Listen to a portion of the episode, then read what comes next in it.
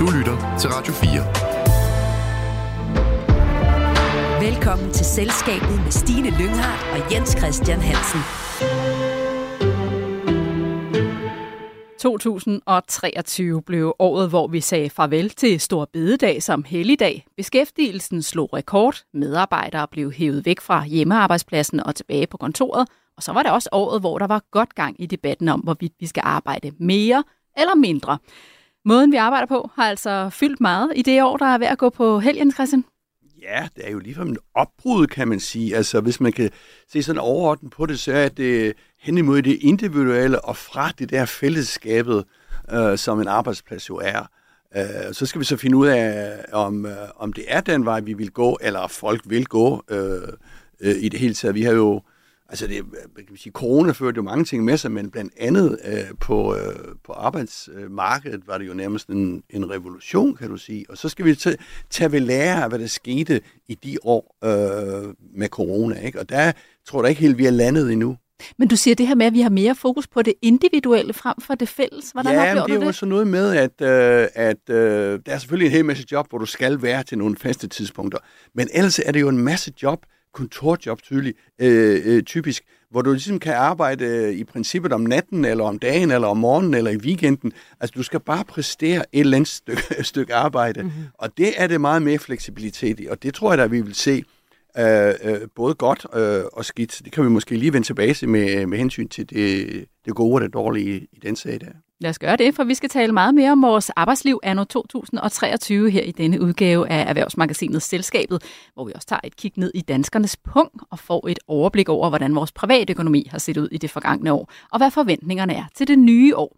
Vi har som altid to gæster fra erhvervslivet på besøg. De er i dag Stina Vrang Elias, som er administrerende direktør i Tænketanken D E A, og Allan Agerholm, der er professionel bestyrelsesmedlem, blandt andet formand for PARKEN Sport og Entertainment, og så er han også ejer af Bandholm Badehotel. Velkommen til jer begge to. Tak skal du have. Og øh, lad os starte med at se nærmere på, hvad der har præget vores arbejdsliv i to tusind og treogtyve. Der har jo først og fremmest været rigtig meget snak om, at vi skal arbejde noget mere. Statsminister Mette Frederiksen har været efter danskerne og deres arbejdsmoral, og vi har også mistet en fridag i løbet af året, der er gået. For to tusind og treogtyve blev jo altså året, hvor vi havde fri på Store Bededag for sidste gang. Stina Vrang Elias, hvor står du henne i den her debat om, at vi skal arbejde noget mere? Jeg ved sgu ikke, om, altså, om, om vi skal arbejde noget mere. Øh, jeg Jeg kan godt forstå, hvis jeg var politiker, så ville jeg også være dybt bekymret, fordi at vi kigger ind i så små årgange. Altså ungdomsårgangene er små, og de store årgange forlader arbejdsmarkedet, så det er klart, at øh, de tre ledere af regeringen var jo også ude og, og skrive en kronik i Politikken, hvor de siger, jamen det her, det bliver jo den nye vægt. Det bliver jo simpelthen, giver det mere eller mindre arbejdskraft. Altså næsten alt skal vejes på den vægt. Så hele den her debat, om vi skal arbejde, øh, arbejde mere, handler om arbejdsudbud. Øh, og det Det forstår jeg godt fra et politisk øh, synspunkt. Jeg kunne jo godt tænke mig, at vi også drøftede ikke bare arbejdsudbud, men også drøftede kvalificeret arbejdskraft. Altså det er jo, det er jo ikke bare det, at vi mangler hænder, det er jo også, at vi mangler kvalificeret arbejdskraft. Og hvad er det så for noget kvalificeret arbejdskraft, øh, som vi mangler? Det er den ene ting, jeg godt kunne tænke mig at snakke om. Og så den anden ting også at få en øh, nuanceret debat omkring det her med fleksibilitet over for fællesskab. For det bliver tit sådan øh, unuanceret. Enten vil man være derhjemme, eller også vil man være på arbejde. Og jeg tror, rigtig mange danskere, som har mulighed for det, altså ikke alle dem, som går og arbejder på et hospital, eller i butikker, eller noget som helst andet. Jeg tror, øh, de vil gerne have fleksibilitet, men jeg tror, hvis de stod, hvis man sagde, at du kan enten arbejde derhjemme hundrede procent, eller du kan gå på arbejde hundrede procent, så vil de vælge at gå på arbejde hundrede procent fysisk. Øh, og det har jo også en undersøgelse, som understøtter det synspunkt. Øh, men de, langt de fleste vil jo gerne have fleksibiliteten til, at de en gang imellem kan arbejde hjemme. Og så kan vi diskutere, at den balance får rykket. Og der ser jeg faktisk nogle, der kan jeg godt være bekymret for, at vi efter corona, at balancen er forrykket. Altså at vi er, det kan nogle gange være svært for en organisation at bevare sin kultur og sit D N A, hvis for mange sidder for meget derhjemme. Fordi det Der er jo ikke nogen kultur, der er ikke noget D N A, hvis man ikke møder op. Altså det er jo i arbejdsfællesskabet, at man har en kultur. Så, så nogle gange så tænker jeg på, om, om vi, at debatten skal nuanceres, tænker jeg. Mm. Men hvis vi ser på det her med arbejdstiden, Stine, er der ikke brug for, at, at vi alle sammen giver den en ekstra skalle, hvis vi gerne vil opretholde det velfærdssamfund, vi har? Vi vil gerne fortsætte med at have gode skoler, vi vil gerne have et jo, godt sundhedsvæsen og gode plejehjem jo. til vores ældre. Men der kunne jeg igen godt tænke mig, kunne vi snakke om, hvordan kunne vi så forlænge det? Altså, kunne vi, vi kan jo se, når vi laver undersøgelser af seniorer, der er faktisk rigtig mange seniorer, der gerne vil blive længere tid på arbejdsmarkedet, hvis de kunne få en hvis de kunne arbejde to dage om ugen eller tre dage om ugen, så man kunne få lov til ligesom at fase sit arbejdsliv ud over en længere periode. Og nogle af dem her, når man nu det du også meget hen, det I hensyder til, det er jo også Kort Dybvads bog, øh, og øh, hvor der er jo et helt kapitel, som handler om den her bog, som hedder Ærø Manifestet, om, om den her kvinde, der er flyttet til Ærø og, og gerne vil leve et helt andet liv. Og det synes jeg handler noget om, at vi i Danmark har utrolig svært ved at øh, give lov til, at man har forskellige livsfaser. Og må jeg ikke lige tilføje til det, du siger med Kort Dybvad Bech? Det var også ham, der sagde, at man skal være stolt af, hvis man, øh, hvis man henter sit barn ja. øh, fem minutter i lukketiden i institutionen. Prøv at høre, det, ja, og det har jeg diskuteret med nogle. Det, den bog har også delt vandene inde på min arbejdsplads. Og på min arbejdsplads er der jo hovedsageligt medarbejdere med lang videregående uddannelse, altså universitetsuddannelse, det er sociologer, politologer, journalister, dødødød. Øhm, og der, jeg, jeg tænkte jo, at de alle sammen ville synes, at Kort, øh, Kort Dybvad Bechs bog var var øh, langt ude, og der var jo faktisk en del af de kvinder, som sagde, jamen prøv at høre her, det er et problem for os, at når vi kommer og henter vores børn klokken femten femogtyve i daginstitutionen øh, i Indre København, så er, det, så er vi dem, der henter sidst. Altså de oplevede, så de sagde, vi forstår godt, hvad det er. Han, altså ikke fordi man skal være, jeg tror det er trækken for langt at sige, man skal være stolt af at hente den klokken sytten. Men jeg tror, at der også er behov for en diskussion af, hvad er det for en pres, man ligger på, øh, at, at der er sådan en social pres i forhold til at hente sine børn tidligt. Altså hvis du er et ordentligt forælder, så henter du dine børn tidligt. Så på den måde delte den faktisk også vandene ind hos os. Hvad overraskede mig virkelig meget. Men jeg hørte dig sige, Stina, en, en mere nuanceret snak omkring det her. Allan Agerholm, hvor står du henne i forhold til det her med, at vi skal arbejde noget mere? Jamen, øh, jeg vil egentlig udtrykke det på en helt anden måde. Fordi når man siger, at vi skal arbejde mere, så lyder det sådan, som et sted mellem en, en, en trussel og en straf. Øh, og det føler jeg altid ikke der. Jeg har altid arbejdet meget. Jeg arbejder lige præcis øh, alt det, jeg kan nå. Og så putter jeg lidt søvn ind en gang imellem. Men det er et spørgsmål, som også bliver sagt om, at arbejdskraftsudbuddet, det er ikke tilstrækkeligt stort. Vi ser det allerede nu. Der er mange årsager, at vi pludselig går ind i demografien og alt det der. Det tager for lang tid, men det er sådan, det er. Og vi har altså nogle årgange i øjeblikket, som på en eller anden måde er blevet flasket op af systemet til ikke rigtig at skulle yde noget. Øh, og, og jeg mærker det på altså, egen forretning øh, meget synligt på en lille forretning som mit lille badehotel, og så måske lidt mindre synligt, men så i større skala på, på, på de andre steder. Jeg har øh, engageret mig i Parken, og jeg, og jeg er også bestyrelsesformand i Bodenhofs Bagerier, hvor vi har rigtig mange yngre mennesker, som, som kommer og arbejder øh, deltid. Og det er helt tydeligt, at der er rigtig mange mennesker, for hvem det at gå ud og præstere noget på arbejdsmarkedet ikke betyder noget synderligt. Og hvad er det de unge, du er efter her? Øh, det er faktisk ikke kun de unge, men det er også nogle af de her generationer, som er vej ude på arbejdsmarkedet. Og, og det er helt tydeligt, fordi deres, deres retorik, deres italesætning, deres ansvarsfølelse eller manglende på samme, øh, synes jeg simpelthen er skræmmende. Fordi jeg står over for ofte unge mennesker, som ikke engang har fået startet en karriere endnu, som egentlig står og siger til mig, prøv at jeg er da sådan set også ligeglad, fordi jeg skal nok klare mig på en eller anden måde, i værste fald, så samler systemet mig op. Men det er jo også fordi, altså der er jo en stor forskel på øh, at være min generation. Jeg er født i nitten seksogtres. Jeg er vokset op i halvfjerdserne, hvor der var ingen penge og en ungdomsarbejdsløshed på femogtyve procent. Da jeg var færdig på universitetet, var det sindssygt svært at få et job. Så derfor er min tilgang jo, har jo altid været, at man skulle være lykkelig for at have et job. Det er klart, at hvis du er mine børn, der er tyve og toogtyve, jamen de er, jo, de er jo vokset op med, at der er mangel på dem, og at de sådan set, øh, det er et spørgsmål om øh, et tag-selv-bord, som de, som de selv kan vælge øh, fra. Det præger jo også en generationsperspektiv. Vi skal lige have Jens Christian på banen, så skal du nok få ordet ja, igen, Allan. Hvor står du henne i den her debat, Jens Christian? Jamen altså, nu må vi da se og få en ny snak. Altså, mennesket er jo ikke en maskine. Altså, vi må jo få en eller anden snak om, hvad fanden vi skal bruge vores liv til. Altså, vi skal ikke proppes ind i en eller anden maskine, og så have et eller andet output. Og så ved jeg godt, at der skal jo produceres noget, så man kan få nogle, et udkomme til at betale velfærdsydelserne. Men så må vi jo bare snakke sammen om, hvad er det for nogle velfærdsydelser, vi, øh, vi vil have. Altså, sundhedsvæsenet kan jo aldrig nogensinde blive tilfreds, selvfølgelig, fordi vi kræver mere og mere. Så Jeg kunne da godt tænke mig sådan, at Kort Dybvad og sådan nogle kloge øh, langstidsstrateger, øh, sådan, tænk, sig mig, nu kommer der noget teknologi, vi har snakket meget om A I, altså skal vi slet ikke bruge det til noget da? Altså skal vi stadigvæk stå og øh, bruge øh, øh, otte timer på arbejde og fire timer på transport og være træt? Og, øh, så jeg tænker bare på, at uden at være alt for flippet, at, at vi skal prøve at se på, øh, øh, hvad fanden vi vil bruge vores liv til. Og, og, og så må man selvfølgelig indrette det efter, og der er vi jo nok en generation, øh, min egen generation, jeg er født i tooghalvtreds, øh, godt nok nitten tooghalvtreds, ikke? Men altså, øh, dog alligevel. Øh, og så må man sige, okay, altså vi har jo suget til os og skal have et forbrug, det siger Spar to. Øh, jeg ved ikke, om den nye generation siger, behøver vi det der forbrug? Altså, så må, vi give, køb, så må vi give køb på noget, det er måske også ja, noget af den velfærd, ja, vi har. Ja, og prioritere øh, også, og give altså, køb. Jeg tror også, der er unge generationer, som siger, vi vil ikke arbejde ligesom vores forældre. Nej. Det kan jeg godt forstå. Allan, du havde også en pointe. Ja, men øh, nu kom der jo rigtig meget ind imellem. Men, men det her med, øh, øh, du siger, at vores generation og, og de unge og sådan noget, øh, kommer ud og har, øh, altså de føler ikke, der bliver stillet de samme krav. Jeg har det jo sådan, at man skal stille krav til sig selv. Jeg har selv tre meget, meget velfungerende øh, piger, to gange nitten og en gange tredive, som jo så er to.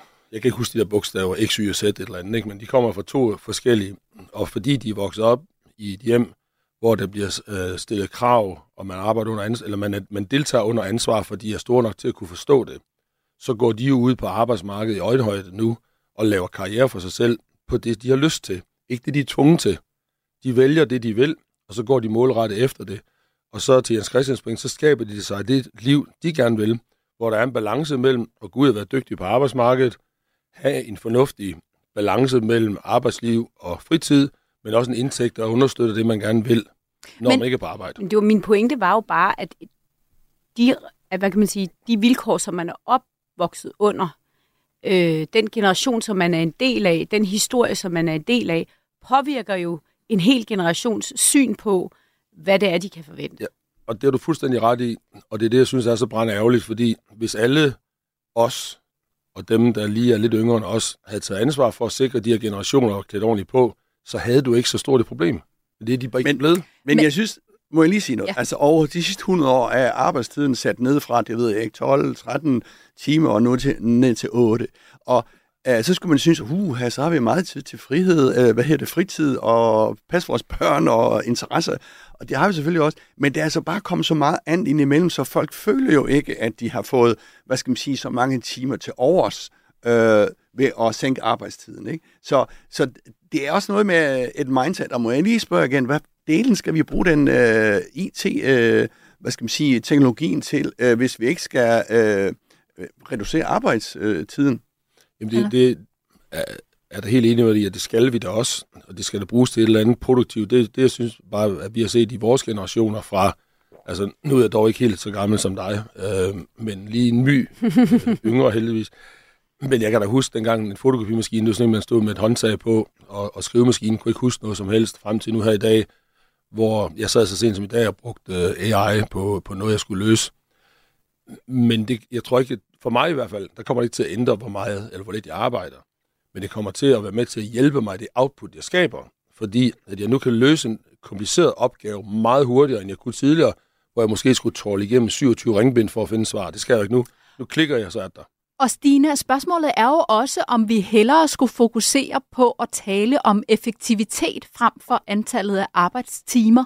Det er der jo nogen, der mener, at, at på den måde er den her øh, debat blevet kommet lidt skævt afsted, at vi hellere skulle tale om effektivitet. Ja, effektivitet, og det som jeg sagde før, kvalificeret, øh, et kvalificeret arbejdsudbud. Fordi det, der jo er sandheden, det er jo, at det jo ikke, altså, det er jo ikke alle grupper, vi har brug for, der skal arbejde øh, vildt meget mere. Men vi, har, vi står i en situation, hvor der jo i nogle byer er massiv mangel på Øh, lærere, pædagoger, der er mangel på sygeplejersker, der er mangel på faglærte, så vi har jo også en ubalance imellem, hvad vi uddanner, øh, hvad vi uddanner til, og hvad, hvad, hvad samfundets efterspørgsel efter arbejdskraft er.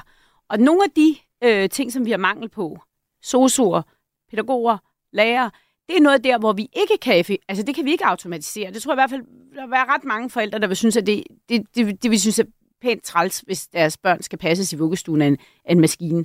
Så, så, så der er nogle af de her, så, så vi har nogle ubalancer også imellem uddannelser og arbejdsmarkedet, som vi har brug for at øh, få adresseret. Så det er den ene ting, jeg synes. Og så synes jeg, den anden ting er det her med, at vi er i Danmark er ufatteligt dårlige til at arbejde i forskellige livsfaser. Altså, hvis du skal gøre karriere, så skal det partout ske i trediverne, hvor du også har to, tre små børn, øh, og det er der, du ligesom skal grundlægge din karriere. Det er sindssygt svært at få lov til at komme ind i ledelse, hvis du er over fyrre. Fordi hvis du var en dygtig, hvis du var et ledelsestalent, så øh, var det, havde det nok vist sig tidligere. Men, men, men det er bare, altså, hvorfor kan vi ikke strække det lidt ud? Hvorfor kan der ikke være forskellige tidspunkter i ens liv, hvor man har lyst til at arbejde? Jeg havde sygt meget lyst til at arbejde rigtig meget, inden jeg fik børn. Jeg har en kæmpe kapacitet i dag. Mine børn er store. Jeg ved alt muligt, men jeg er syvoghalvtreds år gammel. Og jeg skal bare hilse og sige, det er jo ikke, hvis jeg gerne ville, så ville det være ret svært for mig at kunne flytte mig mange andre steder hen. Jeg er jo ligesom fastlåst i den branche, som jeg er. Så vi har et meget sådan, vi er ikke dygtige nok til at udnytte den, den, den kvalificerede arbejdskraft, som vi har, er vi ikke dygtige nok til at udnytte godt nok. Og så har vi nogle store, mørke pletter øh, i forhold til, hvor vi har brug for nogle kompetencer, og hvor der ikke er særlig mange unge, som har lyst til at uddanne sig. Og måske også kigge lidt bredere på et arbejdsliv, og kunne skrue lidt op og, og, op og ned på tiden. Skrue op og ned på en helt anden måde. Jamen det er jo der, altså lige præcis, hvor fleksibiliteten kommer ind. Må jeg ikke lige kaste den anden en ind? Altså, for der er masser af hykleri i det her jo. Når en Pia Kjærsgaard står og råber på flere ressourcer til de ældre øh, på Christiansborg, samtidig med, at, øh, at øh, hun øh, hader alt, der øh, bare har en lille smule lysebrunhed i huden, så er det jo hykleri og et sammenstød mellem øh, arbejdskraft udefra og så de der fremmede her, som brager afsted i øjeblikket. Altså, det må man jo... F- dele med også gøre op med noget med. Altså, man kan jo ikke stå og råbe på den ene side, og så ikke vil tage al den arbejdskraft, der kan komme ud fra. Det er et kæmpe problem, synes jeg. Allan, øh, er man ikke også nødt til at kigge på den øh, udbredte stress og sygdom, der er? Altså, landets største pensionsselskab, P F A, har for nylig advaret om, at samfundet står i en sundhedskrise, fordi antallet af syge ansatte, ansatte der har brug for et behandlingsforløb, vokser stadig hurtigere. Og det er altså både på det mentale og fysiske helbred, at danskerne er udfordret. Vil man ikke kunne hente noget ved at sætte ind der og undgå, at folk bliver syge? Jeg nu er jeg ikke medicinsk uddannet på nogen måde, men, men det vil jeg da ansage. Øhm, fordi det, det er jo helt tydeligt, at øh, for mange, den måde det kommer til at foregå på, samlet set, så er der jo øh, mange flere, end der nogensinde har været, der bliver diagnostiseret med, med stress og stressrelaterede sygdomme. Jeg har haft en del erfaring med det, både tæt på og via mit arbejde. Og det, der i alle tilfælde har været, har været, det var ikke kun et spørgsmål om arbejdet. Det var lige så meget et spørgsmål om den samlede effekt af mm. deres livssituation, mm. eller deres, øh, deres forhold, eller ja. øh, noget, der skete, som så, når du lagde alle summerne sammen, så blev det simpelthen bare til et for højt tal, mm. og så affødte det en, en reaktion. Og, og, og det, det er jo svært at komme med et bud på det, men, men en af de ting, som, som jeg kigger meget på i, i arbejdslivet, det er det her med, at, at der skal ikke stilles krav til en medarbejder øh, om at være tilgængelig fireogtyve syv. Altså, du har ret til at have fri. Mm. Jeg kan simpelthen ikke forstå, at det endnu ikke er et helt almindeligt udbredt værktøj i alle mailsystemer og sådan noget, at man som virksomhed kan slukke for det, og så sige, jamen, en mail kan godt blive sendt efter klokken atten, siger jeg bare, men den modtages først næste morgen klokken otte. Medmindre du aktivt tænder for den selv. At man ikke sætter sådan et værktøj ind, fordi jeg, jeg kan jo se det. Jeg, jeg har en arbejdsrytme. Jeg skal ikke trætte det med det lange. Jeg arbejder sådan lidt Rasmus modsat alle andre. Jeg arbejder sent om aftenen. Det er min rytme. Jeg bestemmer. Det skal andre ikke blande sig i. Når jeg så sidder og sender en mail der til en eller anden, øh, som, som, så forventer de... Nej, så tænker de, at jeg forventer svar. Nej, helst ikke, fordi så skal jeg forholde mig til den igen. Men det er bare min rytme at gøre det, når alle er gået i seng. Altså, du ved, så man lægger jo, der lægger jeg jo ubevidst pres på, at, at folk skal præstere, når de ikke har lyst. Stina? Ja, men altså, sammen med, jeg vil bare lige sådan øh, hejseflade for, at vi har behov for at få en politisk drevet national kompetencestrategi. Øh, og det, øh, handler blandt, altså, det handler jo om at se på, hvad er det for noget arbejde, vi skal have udført. Og noget af det arbejde, det kan automatiseres. Noget af det skal løses ved substitution, altså mm. nogle, nogle faggrupper skal arbejde lidt mere i kanterne af det, som de oprindeligt skulle arbejde med. Øhm, og så handler det også om at forholde sig til, hvad kan vi importere, hvad kan vi ikke importere, og hvad bliver vi nødt til at uddanne selv. Øh, sammen med sådan plus fyrre organisationer har, har vi appelleret til regeringen om at lave det, vi kalder et nationalt øh, kompetenceråd, som simpelthen kan lave sådan nogle øh, beregninger, eller det økonomiske råd, hvordan får vi den kompetence, vi har brug for. I den tænketank, som jeg så leder, der lavede vi en undersøgelse i foråret af, af danskernes holdning til import. Og der er det helt tydeligt, at øh, hvis du kigger ind i life science eller sådan noget som elektrikere og den slags, jamen det er danskerne egentlig fint med, at man importerer. Så snart det bliver borgernært, så bliver de jo mere forbeholden. Dog kan man sige, at øh, hvis man så spørger dem ad, jamen hvad hvis nu de får et intensivt danskkursus, så de kan dansk, jamen så bliver man mere åben over for det, blandt andet for eksempel på øh, sosu-området. Så vi, og vi bliver jo nødt til ligesom at finde ud af, hvad er det, vi kan importere, og hvad kan vi ikke importere, og så bliver vi nødt til at være realistiske, fordi, øh, prøv at høre her, det er jo ikke kun i Danmark, de, prøv at kigge rundt i Europa. Tror I, de mangler arbejdskraft der? Øh, ja. Øh, ja. Tror I, de i Italien snakker om den hvide pest, fordi de nærmest ikke føder nogen børn? Øh, ja. Så det bliver også nødt til at være realistiske om, hvad kan vi egentlig forvente at kunne importere i det her land, fordi vi jo i årevis har sendt et signal, nemlig, at du skal, vi, i Danmark har vi ikke lyst til, at der skal komme nogen. Så det der med lige at flippe det mm. og, øh, og sige, nu skal vi importere, det kræver altså noget arbejde. Men det er jo det er fint nok at snakke om kompetencer, Stine, og det synes jeg, så skal det delen dund med at være nogle løbende kompetenceudvikling, fordi hvem ved, hvad det er for nogle kompetencer, der er brug for om fem år? Altså, der vil jeg så sige, der er jo nogle, øh, det er jo ret nemt, i hvert fald på det offentlige område, at det Nej, super det jo derovre. Men det, vi ved jo, hvor mange børn, der bliver født, vi ved, Jamen, hvor mange der skal altså... vuggestuer og børnehave, vi ved, hvor mange ældre, der bliver. Jeg prøver at høre alle de kloge hoveder, der snakker om uh, A I, som kan gå ind og, og løse Jamen, en hel AI del kan af jo det. Ikke, AI kan jo ikke løse, AI kan løse nogle ting, men A I kan ikke passe vores børn. A I mm. kan ikke skifte blæ på øh, små børn, eller, øh, eller stimulere dem øh, pædagogisk. A I kommer ikke til at løse, at øh, vi står over for en massiv mangel på sosuer. Og jo, men det, det kan måske faktisk frigøre noget arbejdskraft fra et andet det sted. Kan de, men det kan man jo lave beregninger på.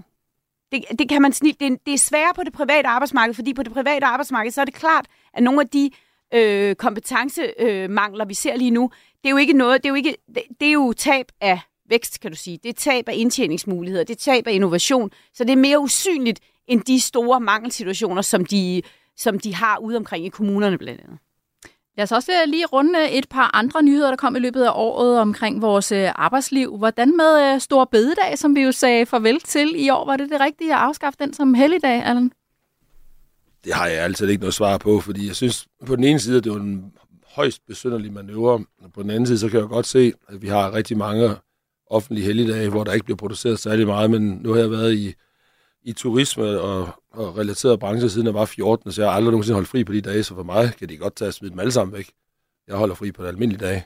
Jamen, det, altså, det var vel mere sådan, altså selve, jeg er faktisk lidt enig med dig, altså det er ret ligegyldigt, om jeg har stor bededag eller ej, men det skabte jo en diskussion om, øh, om øh, hvordan vi skal arbejde, og det var jo et selvmål, hvad skal man sige, politisk set, det tror jeg, mange kloge politiske hoveder vil sige, at øh, altså hele kommunikationen omkring det der gik jo helt galt, så det var meget mere sådan signaleffekten øh, i det, øh, end selve, hvad skal man sige, så kan de se at regne ud, okay, så er det et eller andet antal timer, så ganger du ud øh, i et Excel-ark, så kan du se, at du mister sådan et eller andet øh, fiktivt beløb et eller andet sted.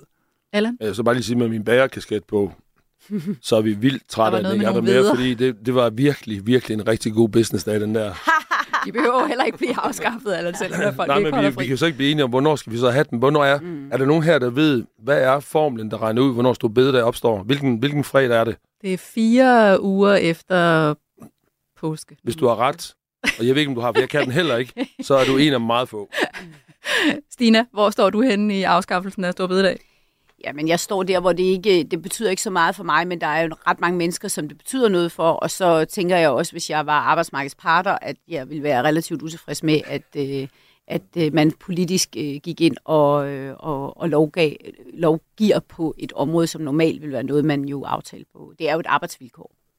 Jens Christian, vi skal også lige runde den rekord, vi har slået i år. For første gang nogensinde har beskæftigelsen Danmark rundet tre millioner. Hvorfor er det, at beskæftigelsen bare er steget og steget? Ja, det er vel også lidt overraskende. Altså, jeg tror sådan, hvis man går tilbage og ser, hvad der er blevet skrevet igennem tiden, så vil man hele tiden sige, at ah ja, apropos det der teknologi og sådan noget, altså, nu, nu, nu, nu stiger arbejdsløshed, arbejdsløsheden, ikke? Og det, det er de jo sådan set ikke gjort, tværtimod, at der kommer flere og flere i beskæftigelse.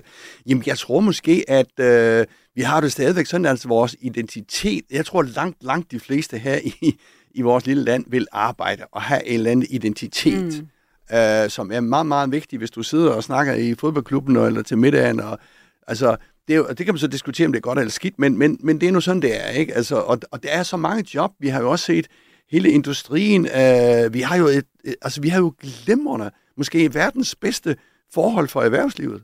Øh, så kan det være lidt med lån skatter og sådan noget der, men det betyder ikke så meget. Altså, vi kan eksportere, og vi kan producere, og hele oplevelsesindustrien har jo fået et, et, et, et pust, ikke? Og du har hele medicinalindustrien, så...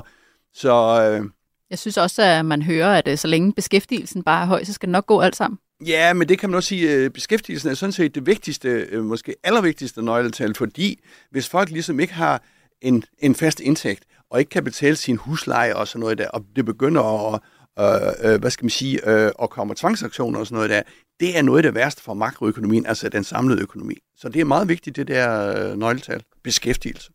Stina, en anden uh, tendens, vi har set i to tusind treogtyve, det er jo den her voksende modstand mod hjemmearbejde, som mange af os uh, stiftede bekendtskab med under coronapandemien. Men nu er der altså flere virksomheder, der gerne vil have de ansatte tilbage på kontoret, hvilket dog ikke altid er helt nemt. Og Stina, du var faktisk med i det program, mm. hvor vi talte om den her tendens, og du mente blandt andet det her med, at det er svært at fornemme stemningen på en skærm. Er det årsagen til, at modstanden vokser, eller er der også noget andet, der spiller ind?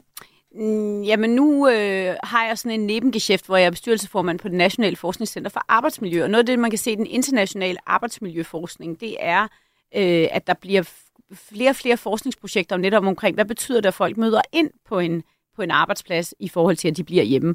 Og det er jo det her med, som jeg sagde før, det der med D N A'et og kulturen på en arbejdsplads, den opstår jo kun, når du, altså den opstår jo primært, når du er sammen. Altså du bliver nødt til at møde ind i det her arbejdsfællesskab. Øhm, Og jeg tænker også, at øh, nu startede Jens Christian jo med at sige det her med individualisme. Jamen, øh, jeg tror egentlig, du kan være ret produktiv og ret effektiv, når du er derhjemme. Altså, det, det, det, det synes jeg jo også, at der er mange målinger på, øh, under corona, som viser.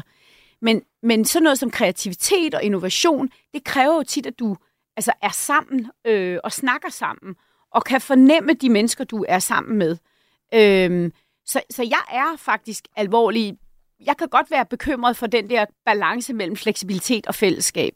At vi, øh, at vi godt kan lide den der individualisme ved at være, sidde derhjemme, og så er, det, så er det nemt, og så kan jeg få ordnet alt muligt. Øh, og det kan være lidt mere besværligt og messy at gå på arbejde. Og jeg synes faktisk også, det godt det kan være lidt svært at lede i. Øh, altså simpelthen at lede sin organisation i.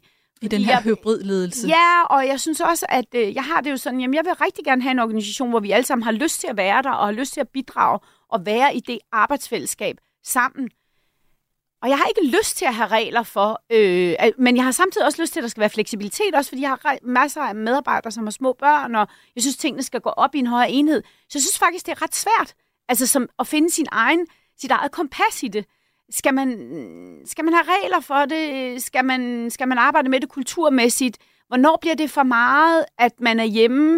Øh, og hvornår er, er der simpelthen en passende balance? Så jeg kan, men men jeg, jeg bed bare mærke i, at der var en af de der forskere, der sagde, jamen man kan simpelthen slå en organisations-D N A ihjel ved, at hjemmearbejdet øh, breder sig øh, i for høj grad. Og det har virkelig sådan, det har, det har bare været noget, det har bare, det har, det har simpelthen gået og tænkt over. En kort kommentar, Allan. Tror du, at hjemmearbejde vil blive rullet yderligere tilbage, og vi vil se flere hive deres medarbejdere tilbage på kontoret? Det afhænger helt af, hvor de kommer fra, fordi jeg er sådan set ret enig i, i det, der bliver sagt. For, for mig og det, jeg observerer, øh, det, er, det er et spørgsmål om balance. Det er ikke enten eller, det er både og. Og en lang historie, meget kort. I mit foregående job, der introducerede vi den fleksible arbejdsplads lige knap to år før corona, så vi var, vi var corona-klar, det vidste vi ikke. Øhm, og, og der eksperimenterede vi lige præcis med det her balancen mellem det at være der, det at ikke være der, hvor meget kulturen sætter du på spil. Mm. Og det er ikke så nemt, men det er heller ikke en umulighed at få balance i det. Jeg synes, vi fandt en okay balance. Mm. I Parken i dag har vi også meget frihed under ansvar. Øhm, jeg har blandt andet ikke selv et kontor nogen som helst steder, øh, men det gør ikke, at jeg ikke føler, at jeg er en del af kulturen. Og spillerne skal der være, være klar, når det bliver fløjtet op. Skal de ikke det? Nej, nej, det, det, nu kører vi jo i e-games. Jo, selvfølgelig er der nogen... Nå, men det er det samme. Man snakker om det her, men det er klart, at en kok kan jo ikke arbejde hjemmefra. Altså, det kan en billetkontrollør heller ikke, eller fodboldspiller for den sags skyld. Men håndværker. Men når nu kokken så skal lave sine menuer, eller sine kalkyler, mm. eller sine vagtplaner, så er det jo hip som hap, om vedkommende sidder inde i køkkenet, eller om de sidder på Bahamas, hvis slængende bare internet. Lad os runde af her. Det bliver spændende at se, hvordan det går med både hjemmearbejdet, beskæftigelsen og danskernes arbejdstid i to tusind fireogtyve. Radio fire. Ikke så forudsigeligt. Du lytter til erhvervsmagasinet Selskabet. I studiet er Stina Vrang Elias fra Tænketanken D E A, Allan Agerholm fra PARKEN Sport og Entertainment, Selskabets faste erhvervskommentator Jens Christian Hansen, og jeg hedder Stine Lynggaard. Og nu er det tid til ugens erhvervsquiz. Det er her, vi mm-hmm. tester, hvor godt I egentlig følger med i erhvervsnyhederne. Det skal du høre, Allan. I dag skal vi faktisk have kåret en vinder af denne sæsons quiz. Så nu deler jeg jer op i to hold. Stina og Allan spiller sammen på det ene hold, og Jens Christian er på hold med sig selv. For det er jo sådan, at vi her i programmet spiller gæsterne mod erhvervskommentatoren. Og inden jeg stiller dagens spørgsmål, så vil I jo gerne vide, hvad stillingen er. Kan du huske det, Jens Christian? Øh, den er ni ni eller otte otte. Nej, men det er tæt på, fordi det kunne faktisk ikke være mere spændende. Det står fuldstændig lige mellem gæsterne og erhvervskommentatoren. Det står ti ti. ti ti. Så den er afgørende. Den er afgørende. Er I klar op, til øh... pres, ja. Er I klar til denne sæsons afgørende spørgsmål? Ja, tak. Godt. Det skal handle om øh, noget, som rigtig mange er ramt af i disse dage. Hoste, feber, snot og hvad der ellers følger med de mange sygdomme, som er i omløb lige nu. Jens Lundgren, der er professor i infektionssygdomme ved Rigshospitalet, vurderer over for T V to, at tyve til tredive procent af befolkningen er syge her, hvor vi nærmer os julen. Er der også noget, I bemærker på jeres øh, arbejdspladser? Eller? Ja, ja, også i den grad. I den grad. Men det er faktisk øh, ikke kun lige nu, at øh, sygefraværet er højt på de danske arbejdspladser. En ny opgørelse fra Danmarks Statistik viser, at danskernes sygefravær nåede et historisk højt niveau sidste år. Men hvor mange sygedage havde danskerne så alt i alt i to tusind og toogtyve? Og her taler vi om egen sygdom og på tværs af sektorer. Hvor mange dage var danskerne i gennemsnit syge? Hvad mener du med egen sygdom? Er det børnene? Det er ikke børns sygdom. Det er egen sygdom, Jens Christian. Det er registreret. Altså børns sygdom bliver registreret på arbejdsplads for sig. Ja, nu synes jeg, du snakker udenom. ja, ja, ja. Men, ja, men det er rigtigt. Det er egen sygdom. Det her er ikke børns sygdom og alt muligt andet. Egen sygdom. Og det er offentligt og privat og alt muligt. Alle sammen. Tværs af sektorer. I må ikke svare det sammen, fordi nu skal vi altså have afgjort. Er det kalenderdag eller... Øh, Nå, vi har et opklaret spørgsmål. Ja. Hvad har er det arbejdsdag eller kalenderdage? Det er arbejdsdag. Ja, tak. Ja. Fraværs dagsværk hedder det. Omregnet til fuld tid, hvis jeg skal sige det. Og det er dem, der kommer tættest på. Præcis, præcis. Ja, det er rigtigt forstået. Hvad gør du der af tanker, Jens Christian? Du skriver lidt derovre, kan jeg se. Ja, bup, bup, bup, bup, bup. Jeg synes, jeg mindes at se nogle af de der sygdomme. Der kom, kom der ikke nogen rapporter her for nogle altså, måneder siden. Og, oh, der og det er selvfølgelig også øh, forskelligheder og øh, alle de der fordomme om større sygefravær i det offentlige øh, jo, øh, end i de private erhverv. Og det giver måske meget god mening, fordi, øh, hvad hedder det, hvis du er... Øh, pædagog, øh, så er børnene syge, og så bliver voksne syge, så det giver måske meget god mening. Uh, jeg synes, det forsveder mig noget med syv ja. dage. Ja. Du har skrevet syv. Jeg skal have et komma på os.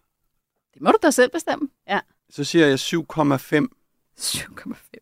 Nå, ja. Gæster. Hvor er I henne? Stina og Allan? ti. I på ti. Så lidt højere. Hvorfor landede I højere? Fordi de vil have det rigtige. Ja, fordi ja. det er rigtigt. Ja, det finder vi jo lige om lidt. Nå, nå, var I selvsikre derovre. Er det jeres endelige bud? Det er ja. ti. Nå, Jens Christian. Det er gæsterne, der tager den. Yes! Fordi danskerne var i gennemsnit syge elleve dage ja, tænkte... sidste år. Det er en komma syv dage mere end i to tusind og enogtyve, hvor gennemsnittet også lå højere, end hvad vi har set før, og det er antallet af længere sygemeldinger på mellem tre og syv dage, der er steget mest markant. Jamen, jeg synes ikke, jeg kunne være bekendt. Ligesom, og... Hvordan holdt dig tilbage de andre gange? Skal I lige uh, have nogle præmier, vi lige kan ja. uh, lange over her? Jeg vil gerne sige, at det var Allan, der trak i den retning. Så starter vi med ja. at give Allan. Skal vi ikke gøre det? Ja. Der var et lille stykke chokolade. Ja, det er selvfølgelig en holdindsats, når man, når man, øh, når man ikke arbejder imod. Præcis. Jens Christian, der var også en lille trøstepose en til dig. Ja. Hvad siger du til det hele? Har du noget, du vil sige ja, til vinderne? Ja, altså, jeg burde jo være, have været lidt skarpere der, fordi, øh, fordi øh, ja. hvis jeg husker ret, så er det øh, fremved i det offentlige heller på femten eller sådan noget der. Så er det, mm, det er nemlig næsten dobbelt så højt i det, i det offentlige som i det ja. private. Ja, ja det er det. Nej, det tror jeg nok ikke, det er. Men, men det er noget med fjorten kommet et eller andet øh, i det offentlige, og så er det det private. Det må så være nede på fem, seks, syv stykker eller sådan noget, ikke? Godt nok vildt. Øh, så, ja. Men altså, det kom jo også an på, hvilke erhverv du er inde. Vi snakkede lidt om det der med, hvis du er pædagog, og du bliver smittet, øh, sådan som jeg hører folk, der, der arbejder i vuggestuer og, ja. og, øh, og sådan nogle steder der. De, de er jo syge hele tiden, ikke? Fordi de sender jo også børn, øh, vi sender jo også vores børn hen, når de er syge nogle gange i hvert fald, ikke? Så, så, så, så man skal jo lige sådan sidde og kigge ind på, hvad det er for nogle øh, job. Jamen, øh, vi har altså fundet en vinder af denne sæsons erhvervsquiz her i selskabet, og det blev altså gæsterne, der løb med sejren. Tillykke. Vi kan ikke tillade at klappe, så klappe af os. Jo, det må jeg. Du lytter til Selskabet på Radio fire. Ja. Ja, her i programmet, vi stiller skarpt på ugens store erhvervsnyheder sammen med vores gæster, som selv kommer fra erhvervslivet eller følger det tæt. Dagens erhvervspanel består i dag af Stina Vrang Elias, der er administrerende direktør i Tænketanken D E A, Allan Agerholm, som er formand for PARKEN Sport og Entertainment og ejer af Bandholm Badehotel, og så sidder selskabets faste erhvervskommentator Jens Christian Hansen også i panelet. Nu tager vi et kig ned i danskernes pengepunkt. Er den blevet lettere eller tungere det seneste år, Jens Christian? Ej, jeg tror ikke, den er blevet, øh, jeg tror ikke, den er blevet lettere, men, øh, men jeg synes, historie, altså, hvad skal man sige, det viser sig, at øh, danskerne sådan generelt set har en historisk stærk øh, personlig økonomi. Altså, vi har jo set, øh, energipriserne eksploderede, renterne har vi set på alle dem, der har flekslån, er begyndt i nogle hold øh, og skulle betale mere. Og, og, og hvad viser det sig? Det viser, at, at, at danskerne godt kan betale de der ekstra udgifter, fordi de har så meget på kistebunden. Øh, tab og øh, hensættelse, som det hedder, i banker og realkredit, det, der er ikke nogen. Altså alle folk betaler det. Ikke alle. Øh, en stor del af danskerne. Der er vel også nogen, der kæmper med de stigende. Det er selvfølgelig nogen, der kæmper med, med det. Men øh, der er, øh, altså, øh, og danskerne har, jeg tror det er i gennemsnit to hundrede og halvtreds tusind kroner kontanter stående øh, på deres bankkonto i gennemsnit. Kæmpe stor forskel, ikke? Der er jo nogen, der har masser af millioner, og så er det jo en stor gruppe, som ikke har noget, ikke? Det er jeg godt klar over. Men, men, øh, men danskerne har en historisk stærk personlig økonomi. Men Jens Christian, nu var du og jeg jo begge to sammen til Finans Danmarks årsmøde, og der kunne man jo se den undersøgelse, de præsenterede der, det var, at der var ikke sådan en kæmpe optimisme blandt, øh, blandt danskerne i forhold til, hvordan deres øh, private økonomi ville have det i fireogtyve. Nej, det... Fordi at de, på grund af de stigende renter, ikke? Jo, jo, jo, jo, men man kan jo sige, det så de heller ikke ind i treogtyve, og det viser sig bare, at det kan selvfølgelig være, at det kommer, hvis det bliver ved med, nu ser det ud til, at renterne falder igen i fireogtyve, men lad os nu se, energipriserne er ikke stedet. Jeg så Stefanie Lohse, vores økonomiminister, stod med budgetredegørelsen her for to år siden og sagde, at det kommer flere og flere penge ud til danskerne, så hvad skal man sige, sådan gennemsnitligt generelt set, så står danskerne altså med en meget stærk økonomi. Men det jo, handler vel også om, at der er en forskel på, hvad, hvad er egentlig faktum, og hvad er det for en, hvad er det for en oplevet? Allan? Lige præcis. Jeg tror, der er en meget, meget stor forskel på, hvad man mener, man oplever, hvad der mm. rent faktisk sker. Ja. Jeg synes, at medierne igen og igen forsøger at piske en stemning op, at nu går det galt, nu går det galt, nu går det galt. Det er jo ikke rigtig gået galt. Jeg er helt med på, at vi havde en periode med meget høj inflationstal, som i hovedsagen var trukket af energipriserne, som, som stak af på grund af, af krigen i Ukraine og andre underliggende øh, faktorer. Øh, vi har set renterne stige. Det er som en konsekvens deraf i det store hele.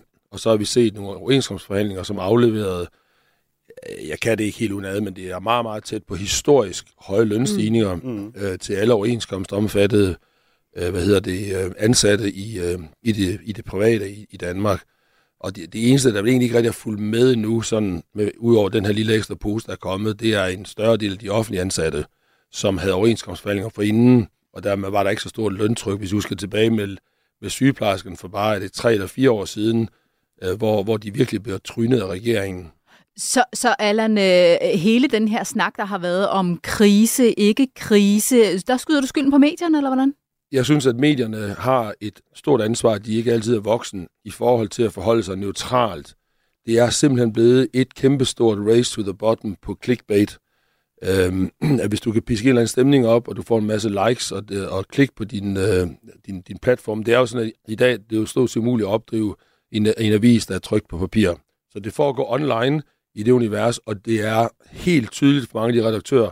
Jo flere, du kan få til at klikke, jo bedre er det. Men, og så er substansen ikke vigtig. Allan, øh, altså, de lønstigninger, der har været, de dækker jo ikke den høje inflation, der har været, og de ja, højere det, renter. Det afhænger, af, det afhænger af, hvor lang tid du, du beregner det over, fordi inflationen den varede i en relativt afgrænset kort periode, hvor det stak helt af. Og nu vil vi se dem, øh, tingene komme tilbage i et normalt leje igen, fordi energipriserne de er kommet tilbage, ikke nødvendigvis helt ned på niveau. Hvad hedder det? Øh, føde, altså almindelige husholdningspriser er heller ikke kommet tilbage nu, men de er godt på vej. Øhm, og de kommer nok heller aldrig derned, fordi når først man har fået sat prisen op, mm. så er det enormt svært at få, at få den sat ned igen, fordi nu har du jo ligesom brudt den der barriere. Øhm. Men stigningerne er aftaget. Jamen det, jo, men, men ja, det er det, jeg mener. Altså, og derfor så er presset på den, den del af økonomien, der hedder inflation og stigende priser, ikke vanvittigt stor. Og der er altså nogle betragtelige lønstigninger, som allerede er høstet. Nu står Jens Christian og fægter ja, med armene, for han, han har noget, lidt. Han meget gerne vil sige, når nu du er efter Nej, medierne. Altså, nu skyder han lige lidt tilbage øh, til Allan der, og medierne, og jeg er da øh, øh, enig med de der clickbait. Men jeg må jo lige øh, erindre om, for et års tid siden fik vi en ny regering øh, med Mette Frederiksen som statsminister, og Allan øh, stort set siddende på ministerholdet. Uh, som, startede, som startede med at snakke om krise, krise, krise, krise. Det var krise på krise fra politikernes side, ikke? Og det endte så jo så... Uh, nu står Stefanie Lohse, og Vammen var ude med, med uh, hvad hedder det, uh, budgettet, uh, finansloven, og der, vi har så mange penge, som vi aldrig nogensinde har haft før i statskassen. Så jeg ved ikke, hvem det er, der taler krise op og ned. Men, men, men Jens Christian, ellers... det er jo noget, vi har talt om meget i løbet af året. Så er, er der krise, eller er der ikke krise? Jamen, spørgsmålet er jo så, hvis jeg skal være lidt provokant, hvor er krisen da? Set med politikerøjne. Det er svært at få øje på. Den er jo svært at få øje på. Men, men, men, men, men nu er det jo med politik, som det er med medier. Altså, en, en, en, nu, nu skal sandheden jo ikke altid stå i vejen for en god historie, vel? Og, og det politikerne gør i, sådan, i en valgkamp, det er jo, at de skal forsøge at piske et eller, andet, et eller andet billede og et paradigme op, der gør, at du får lyst til at stemme på dem. Og jeg er da ret sikker på, at Mette Frederiksen hun blev voldsomt opmuntret af, hvad hun fik ud af corona. Altså det gjorde hun voldsomt dygtigt for sig selv, fordi hun blev den store landsmoder, fordi hun reddede os alle sammen fra at dø, øh, måtte man jo forstå. Og så er det jo fint, at du går ind i den næste valgkamp i en krise, fordi så er økonomien stukket helt af. Nu kommer jeg og redder dig igen. Men det var så ingen krise, jo. Nej. Men jeg synes alligevel, at det var overraskende for mig på den samme årsdag som igen, øh, at, øh, at hvis du trækker life science ud af det, og basically Novo ud af det, så går det jo ikke sådan super godt for dansk erhvervsliv. Altså, det er jo ikke alle steder... Hvem er det, du tænker på? Nå, men det er da ikke alle steder dansk erhvervsliv, og det brager frem. Altså, øh, så, så, så, du har ret, altså, hvis du piller det ud, så har vi faktisk en recession. Hvis du har teknisk recession, hvis du, hvis du hiver Novo og hele life science ud af det, så har du teknisk recession. Men det er jo i allerhøjeste grad bidraget af, at prisniveauerne er på vej tilbage til normalisering. Den måde, vi regner på, er jo helt skør nogle gange, fordi det er jo ikke fordi, nødvendigvis bliver solgt færre enheder af forskellige ting og sager, lige med undtagelse af havvindmøller i U S A, har jeg læst mig frem til. Men de andre har stadigvæk masser af produktion og afsæt, men det er jo klart, at priserne kommer ned, tilsvarende deres omkostninger også kommer ned, fordi særligt øh, hvad hedder, energiomkostningerne er faldet, en masse råvarepriser er faldet. Altså, jeg, jeg selv, som jeg nævnte tidligere, bestyrelsesformand i en lille bagerikæde. Nogle, altså, vores tre største omkostninger ved at drive batteri, batteri, bageri, det er lønninger, råvarer, energi. Og hvad, hvad for en af de eneste af de her tre er det, der ikke er kommet ned? Det er lønningerne, fordi man landede en historisk, tror jeg nok, eller tæt derpå, høj overenskomstaftale. Den, den har vi nu. Den kan vi ikke slippe af med. Og det gør, at prisen på et stykke brød kommer ikke ned i niveau igen. Det kan det ikke. Der er nødt til at være finansiering af den her store lønstigning, både på lønnen og på pensionen. Men Jens Christian, hvordan ser det ud med danskernes forbrug? Altså, fordi nu så jeg bare lige en undersøgelse omkring, øh, hvad, hvor meget danskerne regner med at bruge i julen, og øh, man regner i gennemsnit med at bruge fem tusind fem hundrede kroner på julen, hvilket er øh, cirka på niveau med to tusind enogtyve og to tusind toogtyve.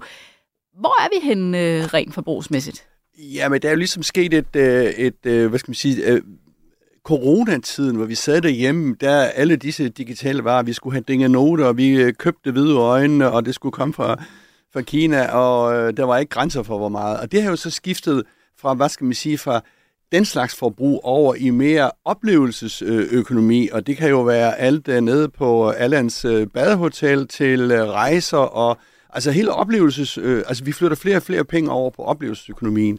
Altså forbruget er vel nok stort set det samme. Nu nævner du julehandel. Øh, så kan du trække inflationen færd. Så... Ja, for der får man så lidt mindre for pengene jo. Du får lidt mindre for pengene, ikke? Mm. Men i det store hele er øh, er øh, for at bruge nogenlunde øh, på det samme. Men du kigger, altså, apropos de dårlige historier og sådan noget, altså, folk er jo tit bange, øh, og måske mere bange end godt er øh, for deres økonomi. Jeg synes, det var en meget sjov ting, at øh, selvom at der er sket en, et fald i, øh, vi køber mindre i detail, altså vi køber, men, og normalt vil det være sådan, at når, det, når der er et fald i detail, så vil der også være et fald i øh, restaurantbesøg, men det er der ikke. Nej. Altså det er ligesom efter corona, at de to ting blev splittet ad. Jamen, det skal... Hvordan ser det ud ja. nede på badehotellet, Allan? Jamen, det ser rigtig fint ud, bortset fra, at det er med jule- og nytårslukket nu, så, så det står tomt, men det er nu med, med vilje. Nej, men prøv at høre, de ting, jeg beskæftiger mig med, som... Øh, lige med undtagelse af, af brød, øh, som er convenience-produkt i vores, altså, du kan købe billigere brød end det, vi har. Det er så bare ikke så godt. Men resten, det, men resten er, er øh, oplevelsesindustri-relateret, og det er, det, det, det er ikke svært at, at få gæster og kunder til det, bredt set.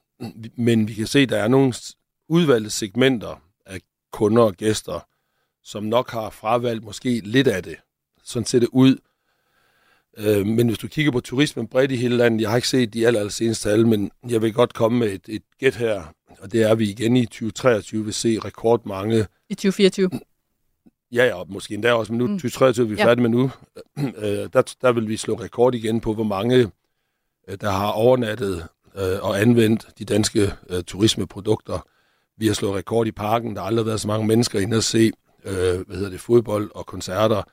Og øh, tegn i sol, måne og stjerne er, at vi kommer til at slå den rekord igen til næste år, øh, fordi efterspørgselen er bare helt vanvittig. Og det er ikke kun i parken, det er faktisk på tværs øh, af, af, hvad hedder det, stadion øh, og også arenaer i Danmark. Så Jens Christian, hvor kommer forbrugerpessimismen fra, som vi jo også hører, at, at danskerne måske har lidt øh, sort syn på deres øh, økonomi? Ja, men jeg tror, der er mange ting, der spiller ind. Altså sådan noget som krig og sådan noget der i Ukraine og i Mellemøsten, altså det vil jeg da tro, det er det jo kloge øh, politologer og hvad pokker de hedder alle sammen, øh, sådan nogen, der kan, der, der, der kan sige meget mere om.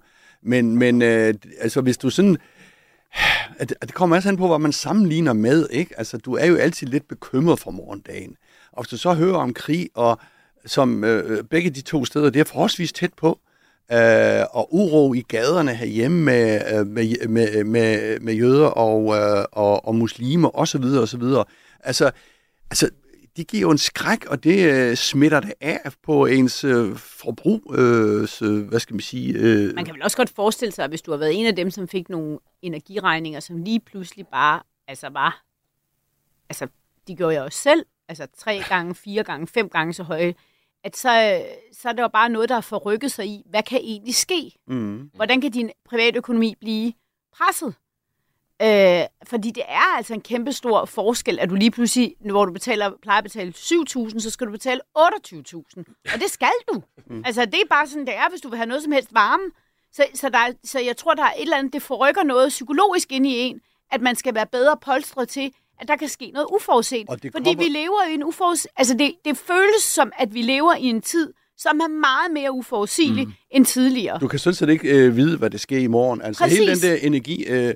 brav, øh, som øh, Stina snakker om priserne, jamen det skete jo sådan set fra en en, næsten fra en ene dag til den anden, ikke? Altså det var selvfølgelig krigen i, i Ukraine. Mm. Og den og, ændrede, vi ændrede jo, jeg ændrede i hvert fald, jeg har ændret noget af min adfærd markant og for godt. Har du også, du har også beholdt de vaner, ja, de nye vaner? Ja, det har jeg. Ja. hundrede procent. Det har jeg så ikke. Det har du ikke, hvorfor ikke? Jeg tror, jeg er faldet tilbage til de der, jeg kan huske, jeg gik rundt og slukkede alle mulige. Uh, du ved, så står øh, øh, internet, eller hvad hedder det, computeren, den, den står bare på, ikke? Og, og sådan noget. Ja, men det, der, har jeg, der har jeg simpelthen for godt ændret mine ender, og på den, ja. måde var det jo, altså det var, på den måde var det jo meget godt wake-up call. Ja. Men, men jeg tror for mig selv er det også det der med, man kan simpelthen bare, der er bare grænser for, hvad man kan regne med. Mm. Og her er I jo inde på danskernes boliger, fordi det er jo også noget, der har meget stor betydning for vores økonomi. Hvordan har året været for boligmarkedet, hvor vi jo også fik nye ejendomsvurderinger, Jens Christian? Ja, altså det har sådan set været øh, overraskende stabilt. Der har jo været lidt øh, fald i København på ejerlejligheden. De var jo også braget i vejret. Altså mange andre steder i landet har man jo ikke set noget udvikling. Og så, nu har vi så set de der nye vurderinger, og det er jo et helt kapitel for sig, for sig selv, for... Øh, øh, altså langt de fleste, det, det rammer jo øh, rigtig godt, og øh, hvis du sidder i din bolig, så skal du ikke betale ekstra skat. Det er jo først, øh, når du handler bolig i det nye år. Så Det ser jo sådan set øh, det ser meget øh, positivt ud af folk, som jeg sagde tidligere, de kan betale deres øh, ydelser, øh, også selvom øh, renten er steget øh, to, tre, fire gange der øh, på de der flekslån. Så, så, så boligfolket har det rigtig godt. Nu må vi så se i fireogtyve, øh, det ved, er det jo sådan set lidt usikkerhed om, øh, skal de falde lidt på, øh, fordi du skal ind i et nyt skatteregime der. Ja, der er jo mange, der har sat det selv her øh, inden ja, inden det må vi så se. Øhm, jeg tror nu ikke, det sker sådan voldsomt meget. Det kan da godt være, at de falder en eller to procent, men, eller fem, eller, øh, eller noget i den stil, men, men øh, må ikke det er den. Altså igen, danskerne har mange penge, øh, så du har mange penge til at fyre af på det boligmarked der. Hvad er dine forventninger til boligmarkedet, eller? I fireogtyve? Ja, det var ikke... Du må gerne kommentere, hvis du havde nej, en direkte nej, kommentar jamen, til Jens Christian. Ja, det tager vi først. Ja. Man skal også lige huske, at øh, ejendomsmarkedet steg for de flestes vedkommende ganske uforklarligt og rigtig, rigtig meget under corona. Der opstod en eller anden helt voldsom øh, behov, lyst til at, at købe fast ejendom, øh, som stak helt af for nogens vedkommende. Så, så jeg ser det faktisk bare som normalisering, og for så at besvare spørgsmål, så afhængig af, hvad renterne gør. Hvis de fortsætter, som vi gør nu, så tror jeg, vi ser en lille stigning. Ja, en ja. stigning. Lille. Ikke, ja. ikke, ikke mm. men en, en, nogle ganske få procent i de store byer, måske tre til fem. Øh, ude på landet står det nok bare stille, ligesom det plejer. Og andre ting, Jens Christian, der kan påvirke privatøkonomien, det er jo aktierne. Hvilket aktieår har det været, hvis vi lige skal have alle, alle markederne ja, igennem her? Ja, altså det er faktisk lidt interessant med, med, med aktierne, fordi de har jo næsten... Lidt afhængig af, hvor du kigger hen i verden. Men øh, øh, aktierne har næsten hentet det i treogtyve, som de tabte i toogtyve. Og så er der store forskelle, fordi øh, inde på aktier, så kigger man jo tit på indeks. Og det snyder jo lidt.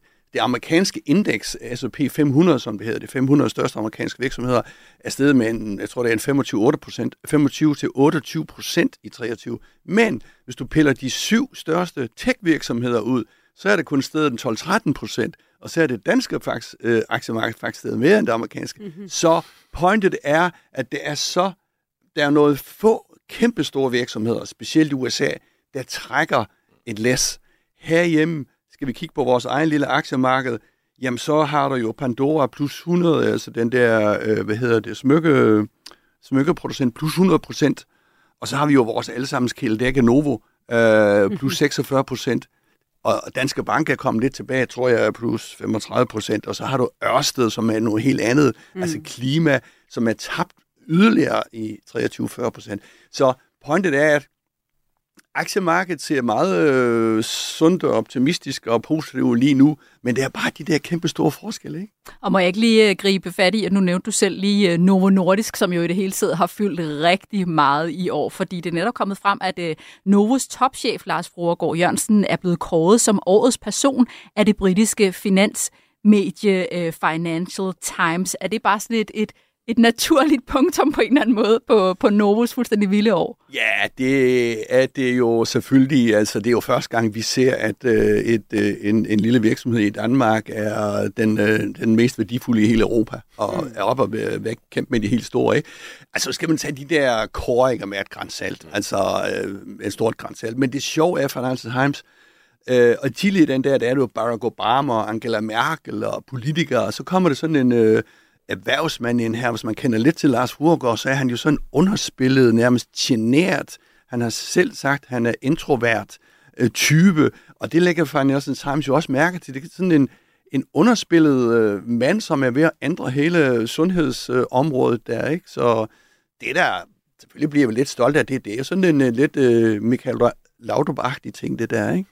Og Jens Christian, nu skal vi så småt til at, at runde det her program af, men vil du ikke bare lige slutte med at tage et kort kig ind i to tusind og fireogtyve? Hvad tror du, vi kommer til at tale om øh, over frokosten i kantinen eller på ledelsesgangen i det nye år? Hvad er det for nogle emner, der kommer til at optage erhvervslivet? Jamen, lidt vi snakkede om før, altså der sker jo altid nogle overraskende ting, ikke? At det, det, jeg synes jo stadigvæk, det er de der to krige, som... Øh, som, øh, som vil tage alt, og også vil påvirke øh, en del af, af det, vi snakker om her, altså økonomi og erhvervsliv øh, og sådan nogle ting. Så hvis vi pludselig ser en fred, eller hvad det nu hedder, sådan et af stederne, det kan godt give en øh, voldsom optimisme. Men altså, ellers ser vi jo ind i to tusind og fireogtyve øh, ganske optimistisk. Det bliver interessant. Optimistisk. det er et godt sted at, at slutte, og det bliver interessant at se, hvad der bliver de store erhvervsemner til næste år. Her og nu takker vi af for i dag. Tak til vores gæster, Stina Vrang Elias, administrerende direktør i Tænketanken D E A, og Allan Agerholm, hotelejer og formand for PARKEN Sport og Entertainment. Og tak også til dig, Jens Christian. I næste uge sender vi en helt særlig udgave af Selskabet. Vi sender nemlig ikke bare for sidste gang i to tusind treogtyve, vi sender også for sidste gang i det hele taget her på Radio fire. Så vi samler et øh, ekstraordinært stort erhvervspanel til afskedsreception her i studiet. Med både champagne. Stina og Allan og champagne, yeah. Og en række andre af vores øh, andre faste gæster fra erhvervslivet er med. Og sammen ser vi tilbage på året, der er gået. Vi skal have kåret årets erhvervsnyhed, årets leder, årets dårligste leder. Og så skal vi selvfølgelig have sagt godt farvel til vores program. Så jeg håber, at vi lyttes ved. Rigtig god jul. Programmet her var produceret af Beam Audio Agency for Radio fire. Radio fire. Ikke så forudsigelig. Du har lyttet til en podcast fra Radio fire. Find flere episoder i vores app, eller der, hvor du lytter til podcast. Radio fire. Ikke så forudsigelig.